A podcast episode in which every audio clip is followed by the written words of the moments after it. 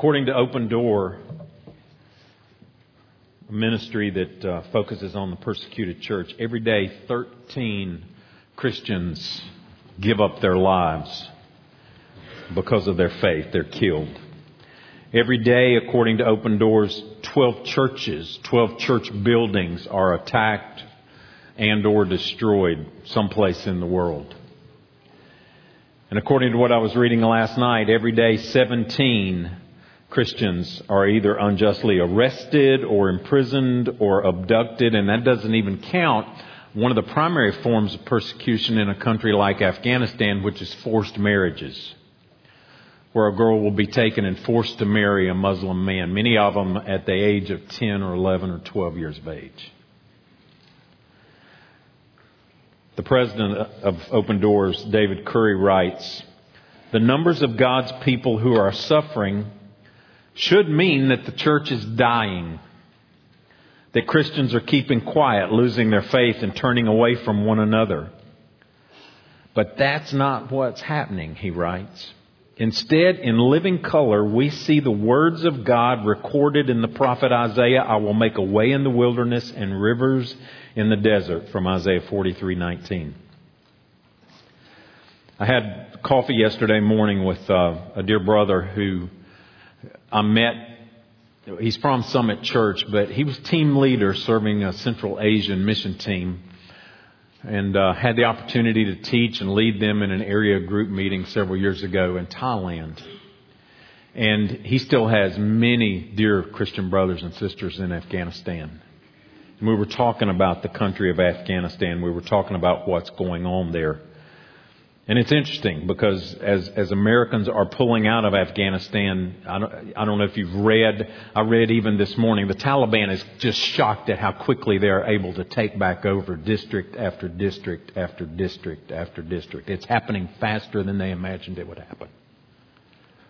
The Afghan army is coming and laying down their arms and turning over their equipment. American made equipment, by the way.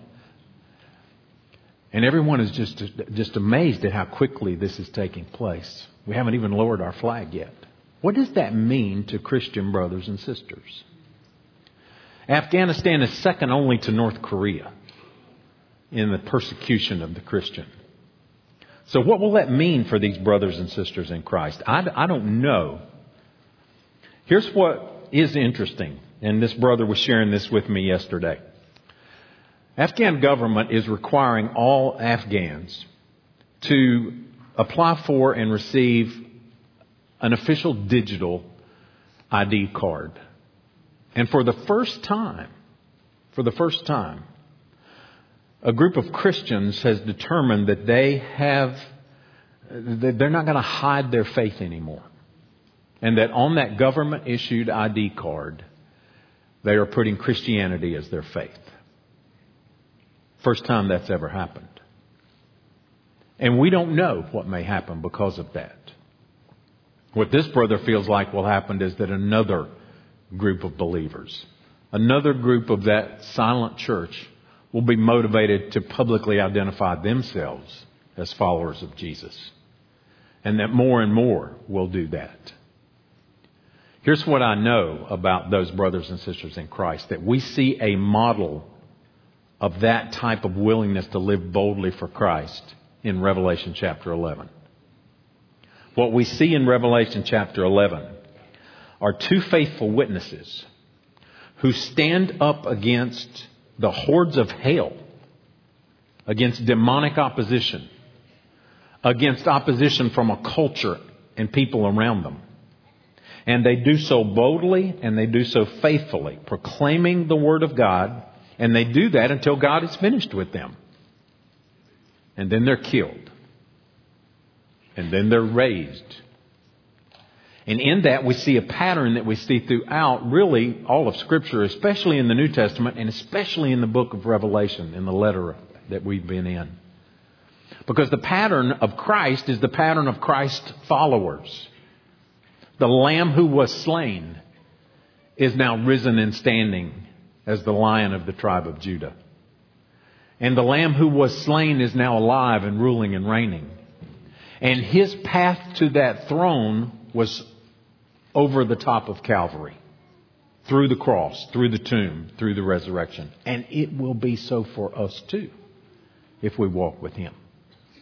And so we come to Revelation chapter 11. We've been in 10 and 11 for the last couple of three weeks. It's an interlude in between the craziness, if you will. It's just a, this cataclysmic picture of, of judgment and wrath being poured out from the throne of God.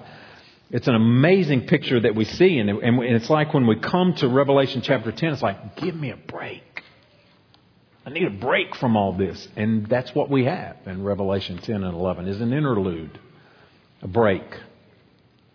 And John in chapter 10 sees this, this humongous angel holding this little scroll, and he's told to go to that angel and take that scroll and to, and to eat it. And and the word is to him sweet in his mouth and bitter in his stomach. And it's a word that he is to proclaim to the peoples, nations, languages, and kings. And then in chapter 11, we're presented with these two witnesses. And we started it last week. We got through the first two verses. Let's look at it again, all right? Revelation chapter 11. Starting, I'll go ahead and start reading in verse 1. Then I was given a measuring rod like a staff and was told, Rise and measure the temple of God and the altar and those who worship there. But do not measure the court outside the temple. Leave that out. For it is given over to the nations, and they will trample the holy city for 42 months. So, those first two verses, as far as we got last week, he's told to go and measure this temple, all right? And, and we discussed last week briefly what this temple is. It is, a, is it a, a the temple that's in heaven? Is it the temple we see throughout the book of Revelation, which is, is this spiritual temple, if you will? Or really it's the model for what we see on the earth, according to the writer of Hebrews? Is it that? Or is it a literal temple that will be rebuilt, as some say, in the Great Tribulation? And we read this account in Daniel of, of the Antichrist, the beast coming and making a covenant with the people and, and agreeing to allow them to be, rebuild their temple and reinstate their sacrificial system. Is it, is it this actual temple that is being measured? Is it, a, is it this earthly building? Or is it to be symbolic, representative of the church? Those are all valid options. Faithful brothers, faithful teachers, faithful preachers hold to all of those different views. Here's what is agreed upon with all of these images and all these things that are so hard to figure out is that God knows and protects His people. Those who are inside that temple are safe. Those that are outside are not. And, and those that are inside are sealed. They're marked. They're able to stand in the day of judgment. That same picture that we saw before. Let's pick it up in verse 3. And I will grant authority to my two witnesses and they will prophesy for 1260 days, clothed in sackcloth. These are the two olive trees and the two lampstands that stand before the Lord of the earth. And if anyone would harm them, fire pours from their mouth and consumes their foes. If anyone would harm them, this is how he is doomed to be killed. They have the power to shut the sky, that no rain may fall during the days of their prophesying. And they have the power over the waters to turn them into blood and to strike the earth with every kind of plague as often as they desire. And when they have finished their testimony, the beast that rises from the bottomless pit will make war on them and conquer them and kill them. We'll, we'll come back to that in just a second. So, there are those that are on the inside and there are those that are on the outside. But that outside group, those who are on the outside, are not left without a witness. And God has here in this text this, this, these two faithful witnesses that are given for us there in verse chapter in in, uh, in verse three. So let's let's think about these these two witnesses for just a second. Like who are they, and what is it they are doing, and what might that mean to you and me? Okay. So as we look at these two witnesses, notice first off how they are sent out. They are sent out with authority, and I will grant authority to my two witnesses. So, I mean, the first thing that comes to mind is Matthew 28. All authority in heaven and earth has been given to me. Go and make disciples. In the Old Testament, the witnesses, the prophets were given that command to go and say, Thus says the Lord. That was their message. It was a direct message from God to the people around them. And so they're given this authority. It's the same thing Jesus did with his disciples in the Gospel of Mark. He sent them out with authority to cast out demons. So these two witnesses, whoever, whatever they are, are given the authority of God. And they are given support in that they are there with one another. There are two of them there, and that's not insignificant. All right? We need to, we need to note that. Why two? Well, in the Old Testament book of Deuteronomy, we're told that it's two witnesses that are required to validate a testimony. A testimony is not valid if it's not coming from two or three witnesses. And then we're also, again, Jesus sent his disciples out, two by two. And the idea of that being validated and that support and encouragement that came along with them, he sent them out that way. So who are these two witnesses? Now then we're starting to get into the deep grass. All right? This is, this is the deep rough. Who are they? One commentary that I have has 15 possibilities of who these two are. If you're keeping score at home, here they are. One says the Old Testament and the New Testament. Okay? One witness is the Old Testament, the other witness is the New Testament. One says it's just the witnessing church, the two of them, just a picture of that. Another option is it's just general witnesses, all right? Old Testament and New Testament witnesses would fit this category. Some say it's Elijah and Enoch. Why would that be the case? Because these two witnesses we're going to see later on are taken up into heaven, and so were Elijah and Enoch. So, all right, maybe it's those two. Some say it's Elijah and Moses. Why would it be Elijah and Moses, maybe? Well, they met with Jesus on the Mount of Transfiguration, right? And, and, and, and it's taught in Jewish circles that they will literally return before the end. So some say it's Elijah and Moses. Some say it's Elijah and his disciple Elisha. Some say it's James and John. Some say it's Peter and Paul. Some say it's the law and the prophets. Some say it's the law and the gospel. Some say it's Israel and the church. Some say it's Israel and the word, the written word. Some hold to, and this is, uh, this one has, I, I can identify with this one in some ways. I kind of like this one, that it's the churches in Smyrna and Philadelphia because they were the two faithful witness churches.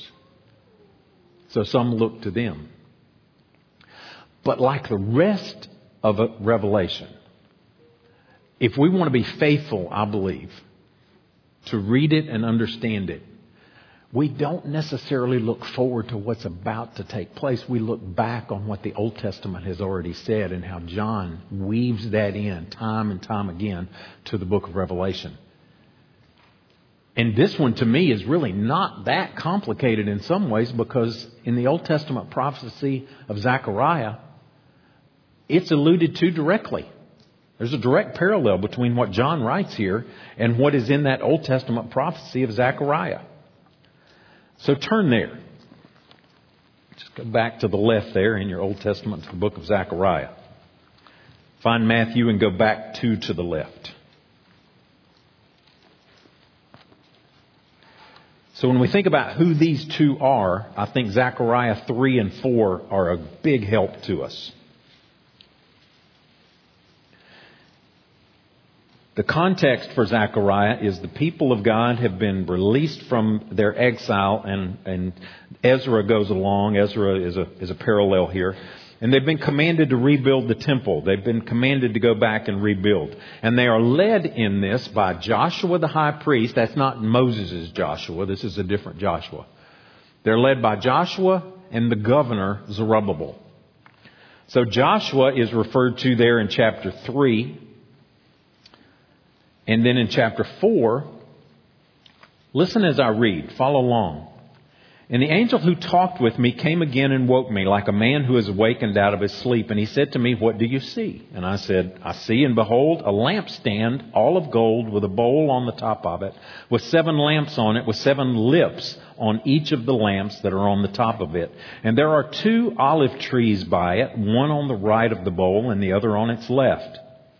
And I said to the angel who talked with me, What are these, my Lord?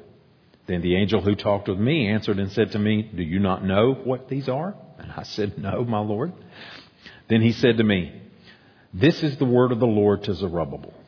Not by might, nor by power, but by my spirit, says the Lord of hosts. Who are you, O great mountain? Before Zerubbabel, you shall become a plain, and he shall bring forward the top stone amid shouts of grace, grace to it.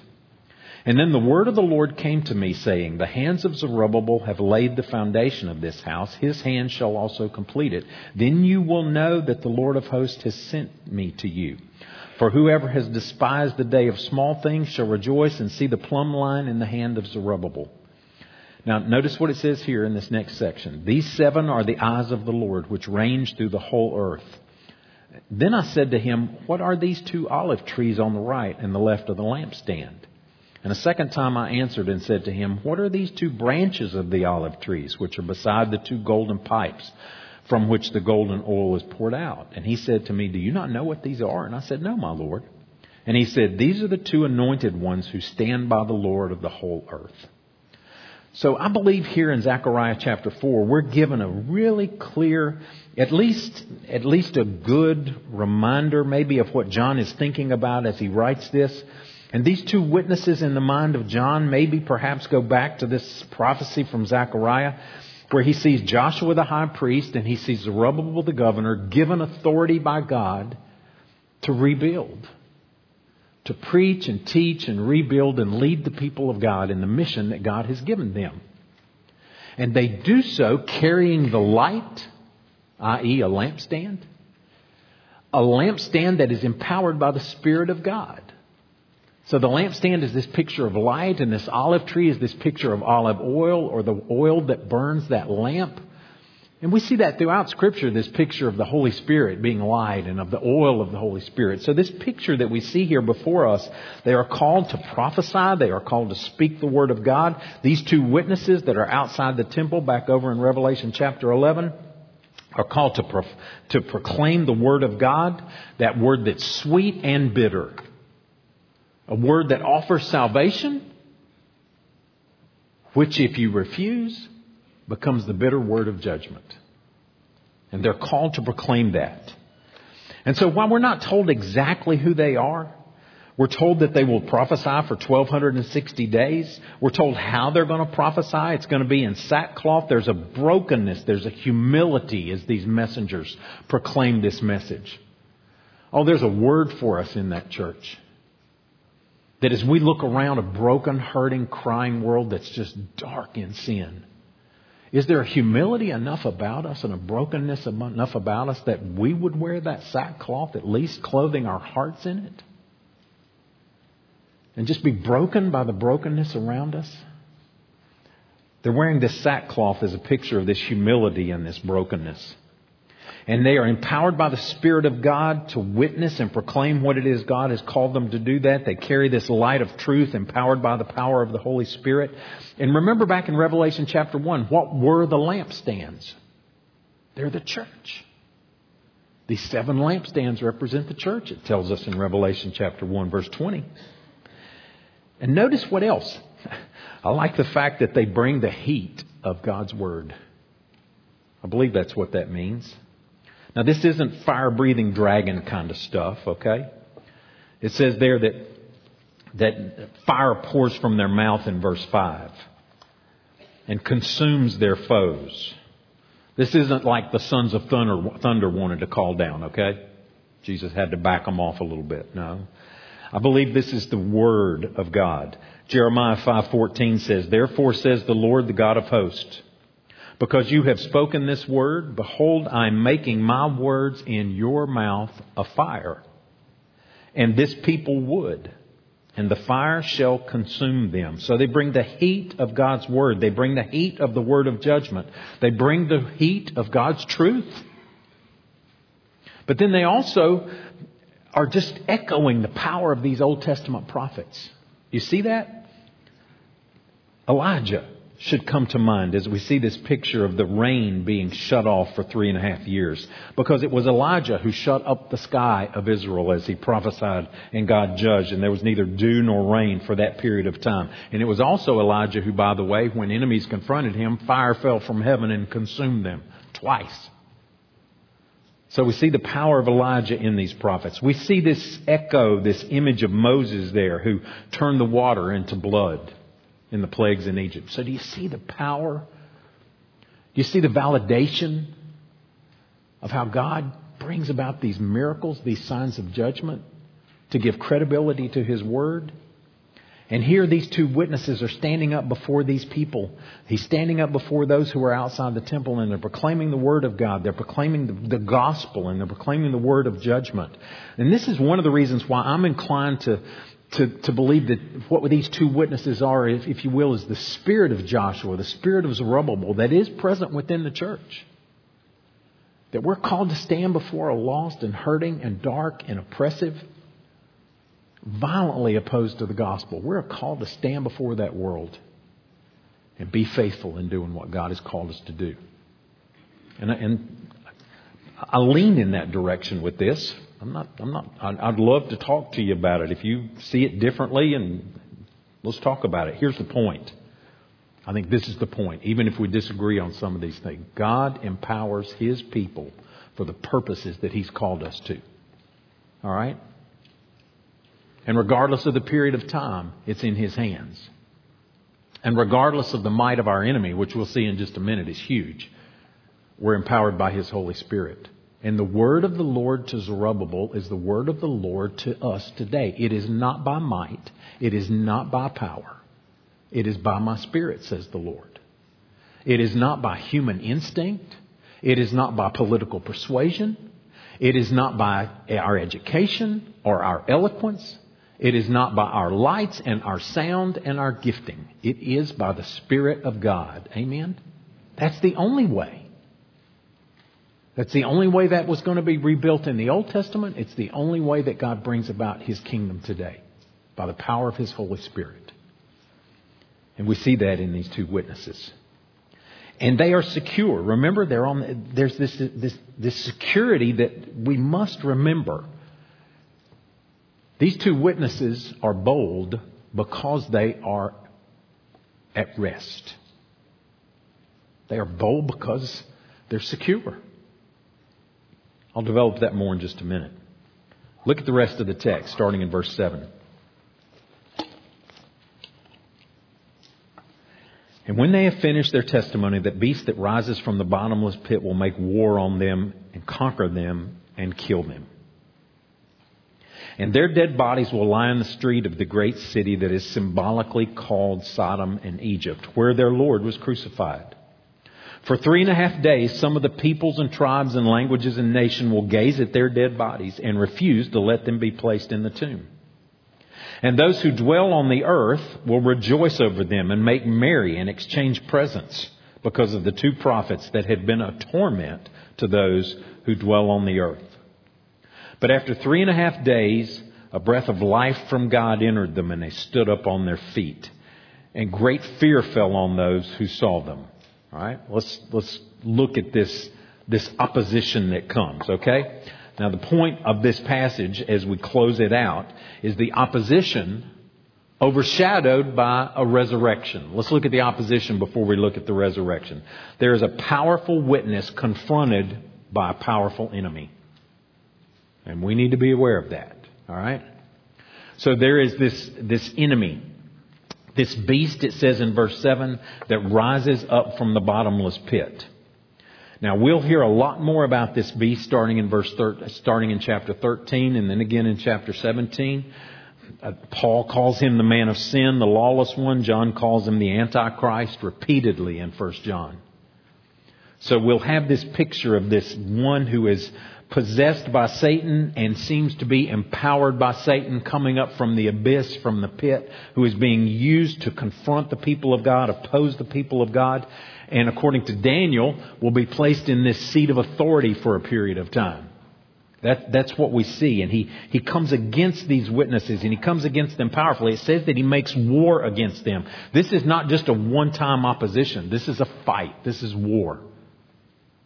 And he comes against them with the power of hell, which, of course, later on in Thessalonians, Paul says that it's the breath of Jesus that destroys this one.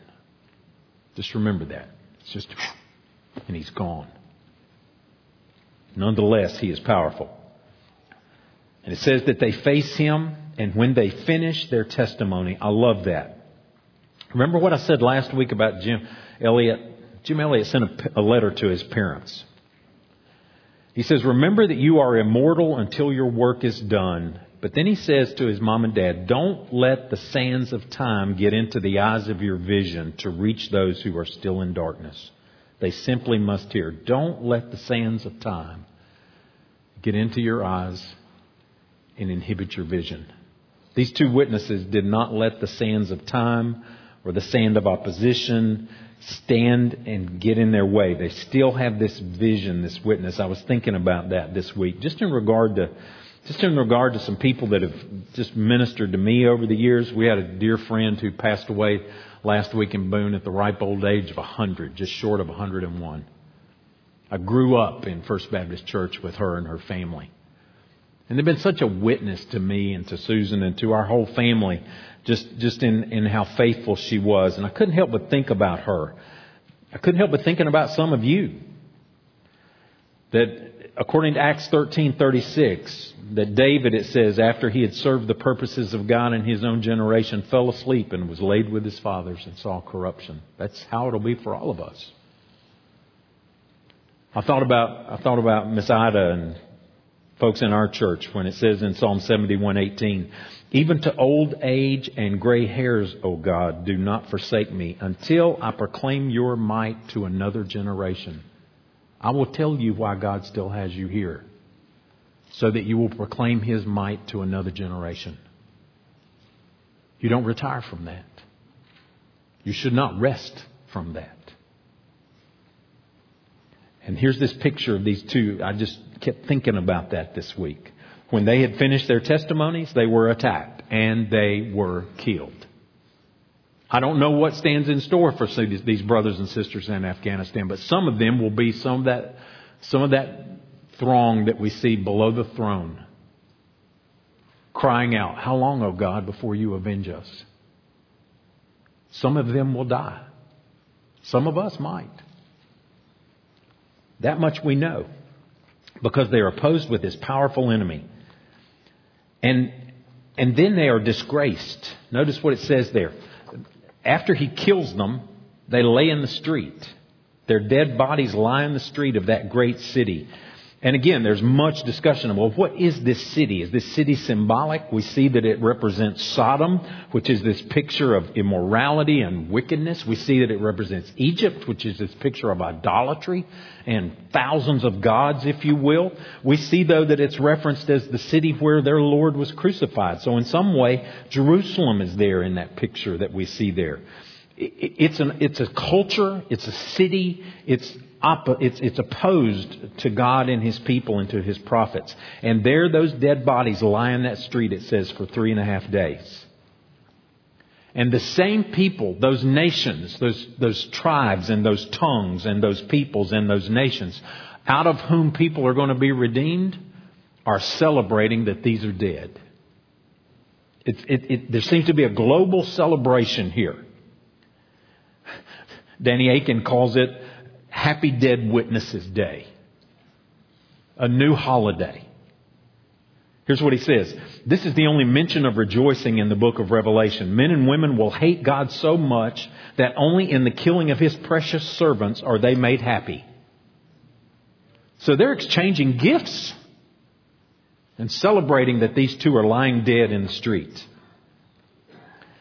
And it says, that, you know, I just take great encouragement from, while we may not understand exactly what these time references mean, they are timed. It's a limited amount of time. If this is Daniel's 70th week from Daniel chapter 7, then it's, then it's uh, that three and a half days, if you will, or three and a half years. Those weeks in Daniel are weeks of seven years.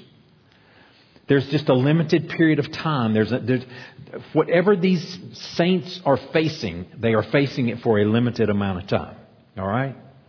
Daniel even says in Daniel 7:25, the saints will be handed over to him for a time, times, and half a time. That's three and a half years.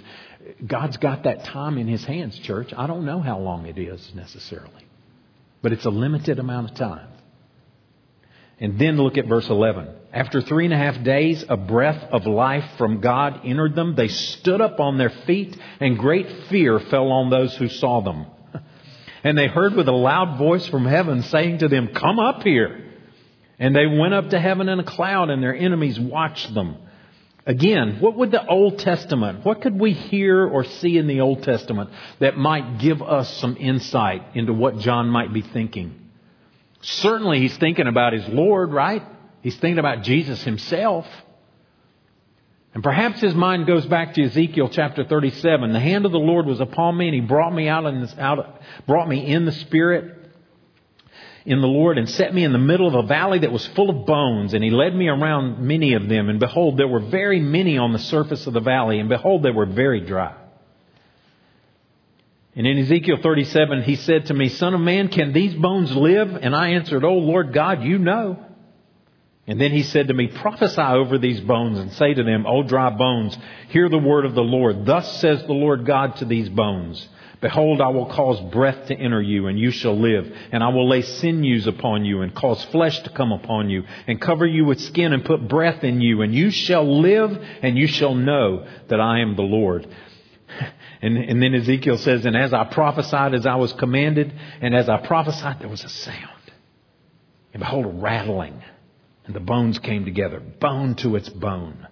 And I looked and behold, there were sinews on them, and flesh had come upon them, and skin covered them, but there was no breath in them. Then he said to me, Prophesy to the breath, prophesy, Son of Man, and say to the breath, Thus says the Lord God, Come from the four winds, O breath, and breathe on these slain that they may live.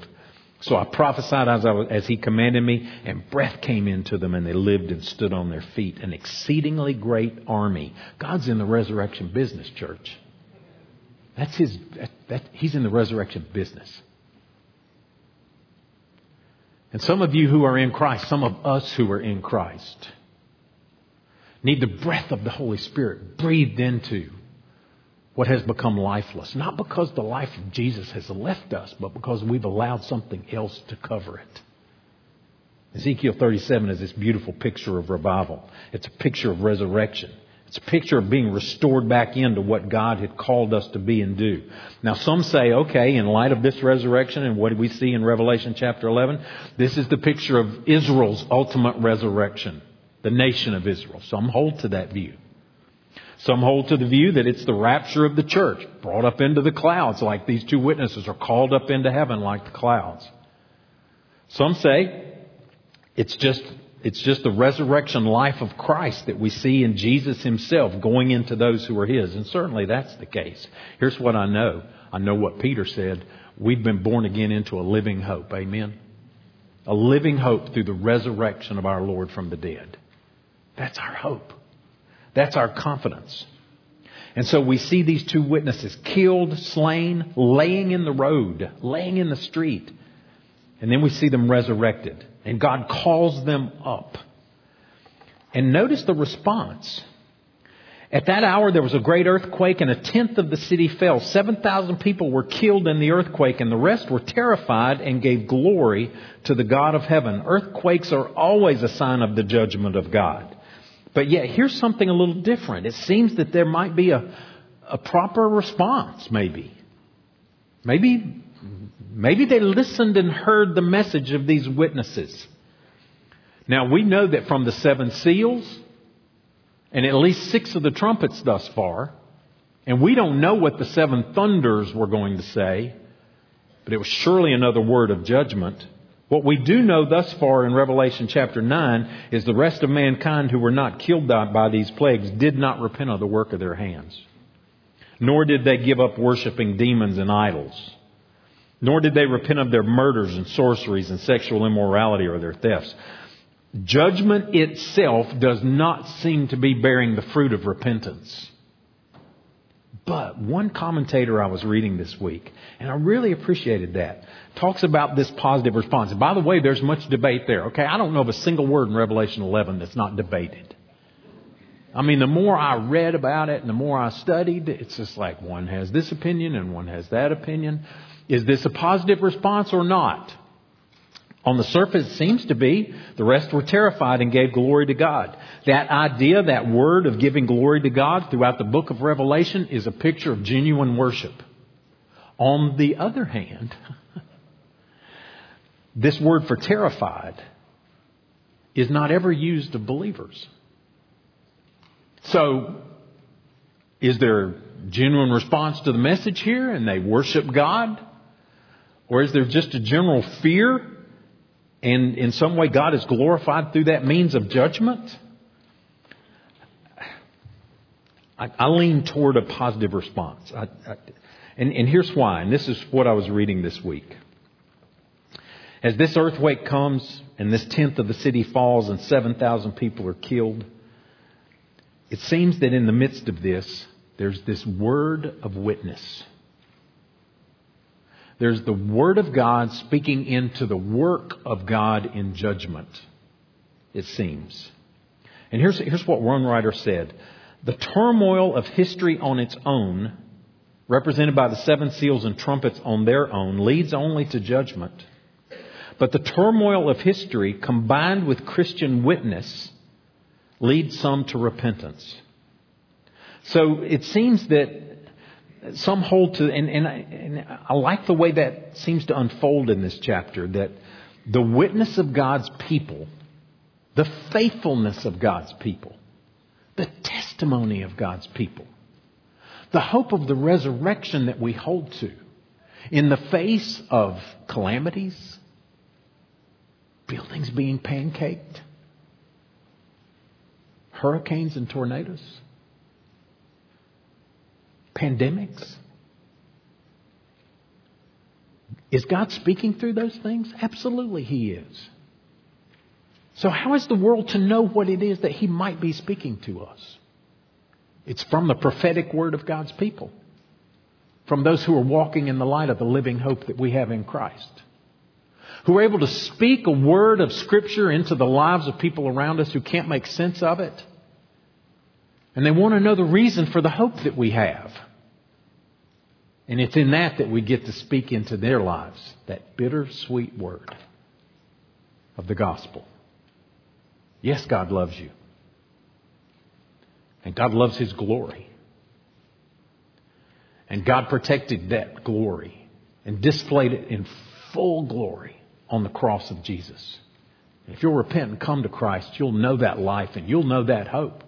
But if you reject that, then you face what we read about here in the book of Revelation. And so, in some ways, it seems to. I'm, I love that picture there. But here's another side of this that I just want to point out. And again, I mentioned Dr. David Garland last week, my Old Testament professor at Southwestern. I, love, I love his Revelation commentary. And his word to us from verse 13 here about how some were terrified and gave glory to God. His word, Dr. Garland's word, is don't give up. Don't give up on that person you're praying for. Don't give up on that one that you're seeking to lead to Christ. Don't give up on that one who seems so hell bound to destruction. Dr. Garland says, verse 13 shows us that even in the midst of judgment, God is active in the world to save those who repent. And if there is such hope in a terrible time of final judgment, how much more so now? God has not abandoned the human race, regardless of the recurring waves of unbelief. Neither should we. Neither should we, church. So, what's the point of this opposition and resurrection? We are called to be faithful witnesses of Christ, and we are called to follow his path. And that path is one of obedience, it's one of opposition, absolute certainty that we'll be opposed and that we may be killed for it. It might not be our physical lives, but we will be killed for it. And there is resurrection for us. Jesus promised us that. If they oppose me, they will oppose you. And so while the opposition to this gospel is certain and we know that it will severe, it'll be severe, so is our victory, right? We're, we're promised that. The New Hebrides Islands is a chain of islands in the South Pacific most historians say that those islands, that part of the South Pacific, had no Christian influence at all in the early 1800s until these two British missionaries, John Williams and James Harris from the London Missionary Society, set sail in 1839. They landed there on the coast of the New Hebrides on, January, on, on November the 20th. Within minutes, they had been killed and eaten by cannibals. Within minutes. 48 years later, John Paton wrote this in his journal. Thus were the New Hebrides baptized with the blood of martyrs, and Christ thereby told the whole Christian world that he claimed these islands as his own. So John Paton took his pregnant wife and boarded a ship and sailed for the New Hebrides Islands. Not long after he got there, she in labor got sick and died, and so did the baby. But he hung in there, he stayed there. He had really sensed God's call to go and overcame tremendous opposition even in the going. Here's what is written about John Paton and the opposition that he faced from church members, from elders in his church. One Mr. Dixon exploded. The cannibals, you'll be eaten by cannibals. In the memory of Williams and Harris, being only 19 years old, rang through that conversation. But Paton responded, Mr. Dixon, you are advanced in years now, and your own prospect is soon to be laid in the grave and there to be eaten by worms. I confess to you that if I can but live and die serving and honoring the Lord Jesus, it will make no difference to me whether I am eaten by cannibals or eaten by worms. In the great day of my resurrection body, it will arise as fair as yours in the likeness of our living Redeemer. That's in your face boldness, church. It is. That is confidence of these two witnesses who can rest in Jesus, but not rest in their recliners. Not rest in their rocking chairs. They're at rest. They're sealed. They're confident. They're secure. They're safe. And therefore, they can risk it all for the sake of the kingdom. May God raise up an army like that here. Let's pray. God, we bless you and thank you for the living hope that we have in Christ. And I pray today, Lord, if there's anyone in this room or listening or will watch this that has never trusted in Jesus, Lord, just speak into the depth of their heart right now and remind them, God, that they face this wrath that we've seen throughout Revelation. But that, Lord, the Lamb who was slain before the foundation of the world paid the price for their sin, and they can receive the forgiveness and hope that is theirs in Jesus by turning from their sin and trusting in Christ. And God, I pray that you would revive your church today in the reality that we see here. Secure in Jesus and risking it all for his sake. God, do that, I pray, in this church. Do it in my life. Father, we thank you today for your word, for that bittersweet message. Help us to be faithful to carry it. Help us be faithful to live it out. Help us to remember what we pledged to do with Jonathan and Bethany, Lord. And help us do that in the power of your Holy Spirit. And I pray that in Jesus' name. Amen.